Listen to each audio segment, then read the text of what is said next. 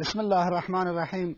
الحمد لله نحمده ونستعینه ونستغفره ونعوذ بالله من شرور أنفسنا ومن سیئات أعمالنا. من يهده الله فلا مضل له ومن يضلل فلا هادي له. وأشهد أن لا إله إلا الله وحده لا شريك له. وأشهد أن محمدا عبده ورسوله صلى الله عليه وعلى آله وصحبه اجمعین أما بعد بینندگان گرامی السلام علیکم و رحمت الله و برکاته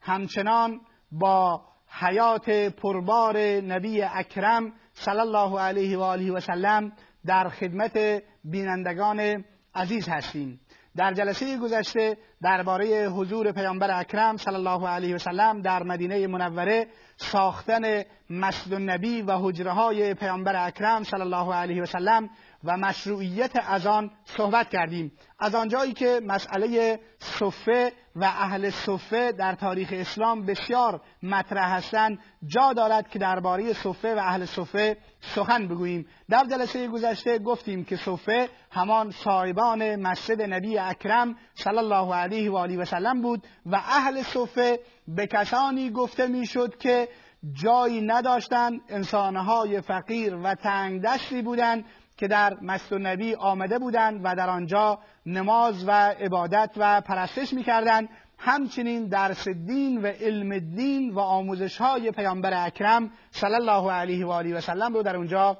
حفظ می‌کردند. ما گفتیم در جلسه گذشته صحبت کردیم که هنگامی که مسجد نبی اکرم صلی الله علیه و آله و سلم رو ساختن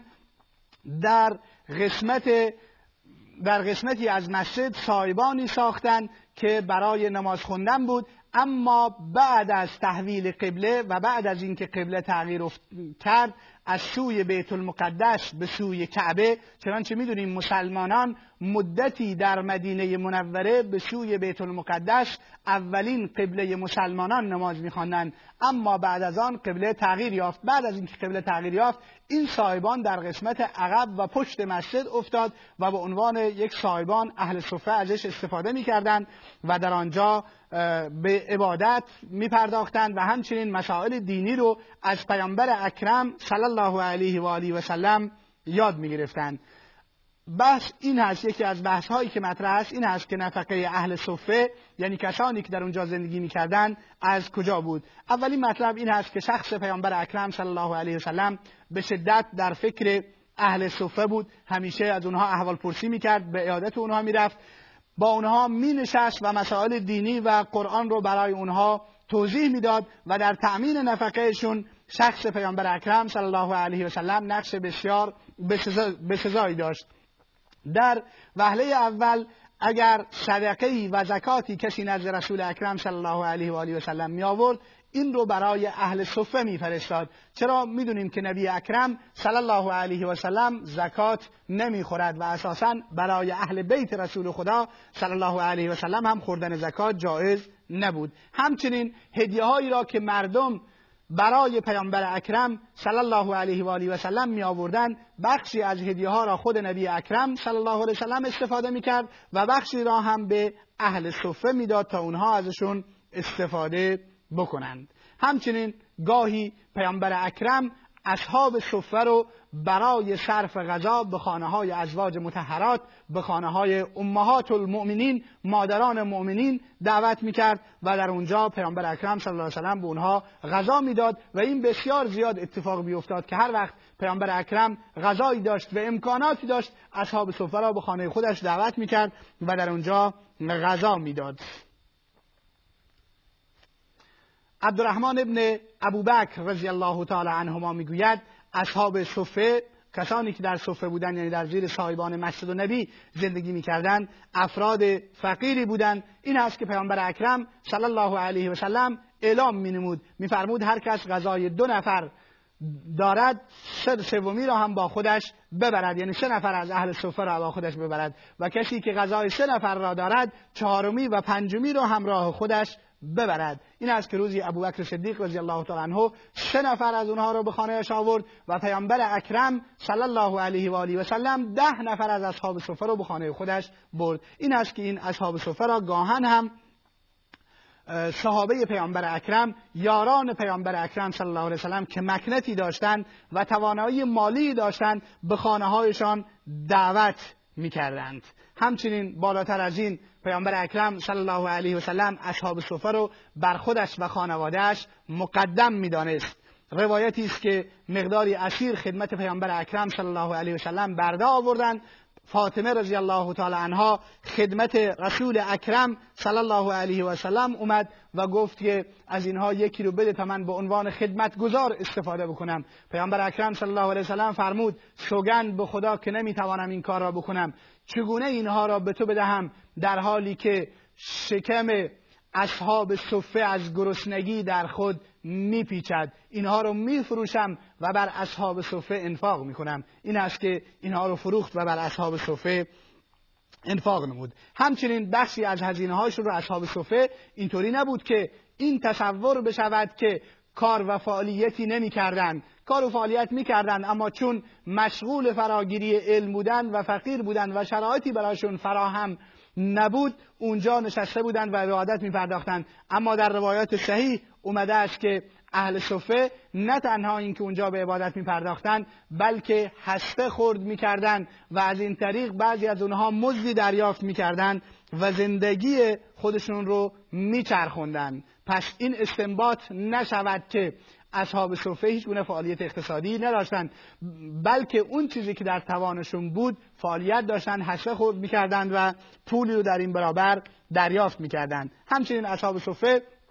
کاری که در اونجا انجام می‌دادند عبادت و پرستش خداوند رو می‌کردند و بالاتر از همه کسب علم و دانش از رسول اکرم صلی الله علیه و آله و سلم می‌کردند همچنین در بسیاری از جهادها شرکت می‌کردند این گونه نبود که همکنون که در مسجد نشستند و مشغول ذکر و عبادت و کسب علم هستند پس نباید به جهاد بروند و در کارهای جهاد و مبارزه شرکت بکنند بلکه به جهاد می‌رفتند چنانچه تعداد زیادی از اونها شهید شدند و این رو تاریخ گواهی می‌دهد که تعداد زیادی از اصحاب صفه در راه خدا به شهادت رسیدند. و همچنین همه اصحاب صفه باید بگیم که افراد فقیر و نادار و ناتوانی نبودند بلکه بعضی از اونها اونجا نشسته بودند برای اینکه علم بیاموزند دانش بیاموزند و میراث رسول اکرم صلی الله علیه و سلم را که همان علم و دانش باشد حفظ بکنند. و اون هم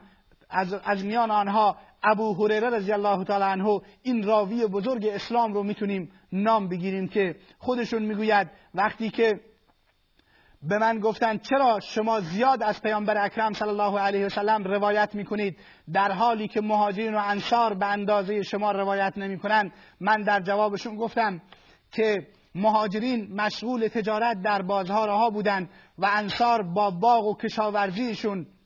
مشغول بودند اما من به سیری شکم اکتفا کرده بودم و در مسجد نبی اکرم صلی الله علیه و سلم نشسته بودم و اون چرا که از رسول اکرم صلی الله علیه و سلم میشنیدم حفظ می‌کردم. به همین خاطر ابو هریره رضی الله تعالی عنه با وجود اینکه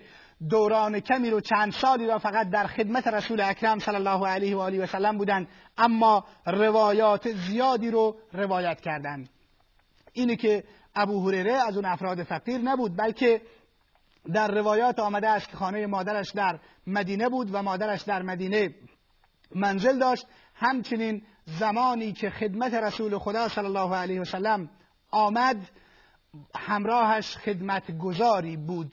تعداد درباره تعداد اصحاب صفه باید بگوییم که تعدادشون حدود هفتاد نفر ذکر شده اما این تعداد ثابت نبودند بلکه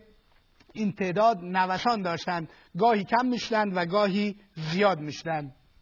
پس این گونه اصحاب صفه چنین کسانی بودند و نباید کسانی که امروز گوشه نشینی و درنشینی و راه های انحرافی رو انتخاب کردن و فکر می‌کنند که اسلام فقط نام عبادت و پرستش و در گوشه نشستن هست از این جریان اصحاب صفه سوء استفاده بکنند چنانچه ما متذکر شدیم که اصحاب صفه اینطوری نبودند تنها عبادت و پرستش بکنند بلکه تا اندازه توان کار اقتصادی انجام می‌دادند و مهمتر از این در جهادها و در بسیاری از مبارزات شرکت می‌کردند و تعدادی از اونها هم شهید شدند. حالا درس هایی که به طور کلی از این ماجراهایی که تا کنون ذکر کردیم از ساختن مسجد نبی اکرم صلی الله علیه و سلم می‌گیریم. عبارتند از این هستند که پیامبر اکرم صلی الله علیه و سلم در اولین اقدامش مسجد رو ساخت در مدینه منوره. این به خاطر این بود که نما اهمیت نماز در اسلام بسیار بالاست. همونطوری که در احادیث متعدد پیامبر اکرم صلی الله علیه و سلم تاکید کردند که کسی که نماز رو عمدن ترک کند کفر ورزیده است همچنین پیامبر اکرم فرمودند تفاوت میان مسلمان و غیر مسلمان و کافر نماز هست و اهمیت نماز جایگاهش بر کسی پوشیده نیست. مسئله دوم این هست که مسجد جای در واقع فراگیری اسلام بود فراگیری دین بود یا به عبارت دیگر مسئله شمولیت اسلام و فراگیری اسلام در مسجد به تثبیت می رسید مسجد نه تنها اینکه در اون روز برای نماز خوندن ساخته شد بلکه مرکزی برای کارهای مختلف بود. از طرفی صحابه در مسجد نماز میخوندند ذکر خدا رو می‌گفتند و تسبیح می‌گفتند و از طرف دیگر محل ملاقات پیامبر اکرم صلی الله علیه و سلم و وفدها و گروههایی که از جاهای مختلف می اومدن و مسلمان می شدن بود. در نتیجه پیامبر از مسجد به عنوان ملاقات با تازه مسلمانان و وفدها استفاده می‌کرد. همچنین مسجد زمان رسول اکرم صلی الله علیه و سلم دانشگاهی بود که یاران رسول اکرم صلی الله علیه و سلم درش علوم دینی رو فرا گرفتند و بعدها به سراسر دنیا رسوندند این هست که رسالت مسجد یک رسالت از یک جهت یک رسالت علمی و یک رسالت آموزشی بود که یاران رسول اکرم صلی الله علیه وسلم در آنجا دین یاد گرفتند. همچنین مسجد معوا و جایگاه انسانهای فقیر و انسانهای مسافر بود. چنانچه ما گفتیم که یاران فقیر رسول اکرم صلی الله علیه وسلم مسافران و طلاب علم و کسانی که از شهرهای دیگر می اومدن و در مدینه آشنایی نداشتند از محیط مسجد برای خوابیدن و استراحت کردن استفاده می‌کردند. همچنین بالاتر از همه مسجد محل اجتماع مجاهدین بود جایی که پیامبر اکرم صلی الله علیه وسلم صفهای جهاد و کتیبه های جهاد رو درش تشکیل می‌داد و های جهاد رو به دست صحابه می‌داد و اونها رو به گوشه و کنار دنیا گسل می داشت و مسلمانان هر روز فتح و پیروزی جدیدی رو نصیب خودشون می‌کردند. همچنین مسجد محل گرفتن اخبار جنگ و صلح بود. خبرهای شهادت صحابه از این طرف و اون طرف در مسجد به گوش پیامبر اکرم صلی الله علیه و سلم و مسلمان مسلمانان می رسید پیروزی ها و شکسته ها خبر پیروزی ها و شکسته ها در مسجد رد و بدل می شد و از طرف دیگر مسجد برج مراقبت جامعه اسلامی برای تحرکات دشمن در جاهای مختلف بود. مسلمانان در مسجد می نشستند و تحرکات دشمن را در داخل و در خارج در اونجا برای یکدیگر بازگو می‌کردند و تصمیم می‌گرفتند که در برابر این تحرکات دشمن چه کارهایی رو باید انجام بدهند. مسئله بعدی که بعدی که در این زمینه حائز اهمیت هست سادگی مسجد رسول خدا صلی الله علیه و سلم هست. و اون این که مسجد رسول خدا با سنگ و خشت و گل و چوب درخت خرما ساخته می شود. اما پر از اخلاص پر از معنویت پر از دین و پر از تقواست. این است که خداوند نجات دهد که پیامبر اکرم صلی الله علیه و سلم فرمودند مردم در آخرت مساجد رو زخرف می‌کنن رنگ و روغن می‌کنن و در ساختن مسجدهای زیبا به یکدیگر افتخار می‌کنن در حالی که هدایت در مساجد و معنویت در مسجد خبری نیست متاسفانه. این است که ما باید این نکته رو مد نظر داشته باشیم که مسجد پیامی رو که مسجد باید به ما بده رسالتی را که در اون روز در مسجد انجام می‌گرفت فراگیری علوم دینی مرکزی برای بستن پرچمهای جهاد و مبارزه و تعلیم و تربیت مساجد نباید صرفا برای نماز استفاده بشن بلکه به اون رسالتی که دارند به اون رسالتشون عمل بشه. و ما ببینیم که در مسجد النبی چه رسالتی انجام می‌شد و پیامبر اکرم صلی الله علیه و سلم در اونجا چه کارهایی رو انجام می‌داد؟ ما هم امروزه مساجد رو صرفا برای نماز خوندن استفاده نکنیم بلکه در این کارها هم باید ازشون استفاده بکنیم. مسئله دیگر است که از ساختن مسجد و درسی دیگر که از ساختن مسجد می‌گیریم می‌بینیم که شخص رسول خدا صلی الله علیه وسلم در ساختن مسجد شرکت می‌کند. مانند امروزی هایی که میرن جلوی دوربین ها فقط یک کلنگ رو می‌زنن و کاری دیگر انجام می‌دهند نبود بلکه شخص اول حکومت اسلامی و رسول خداوند عزوجل شخصا در ساختن مسجد مشارکت می کند سنگ حمل می کند خشت حمل می کند و این گونه صحابه رضوان الله تعالی علیهم اجمعین رو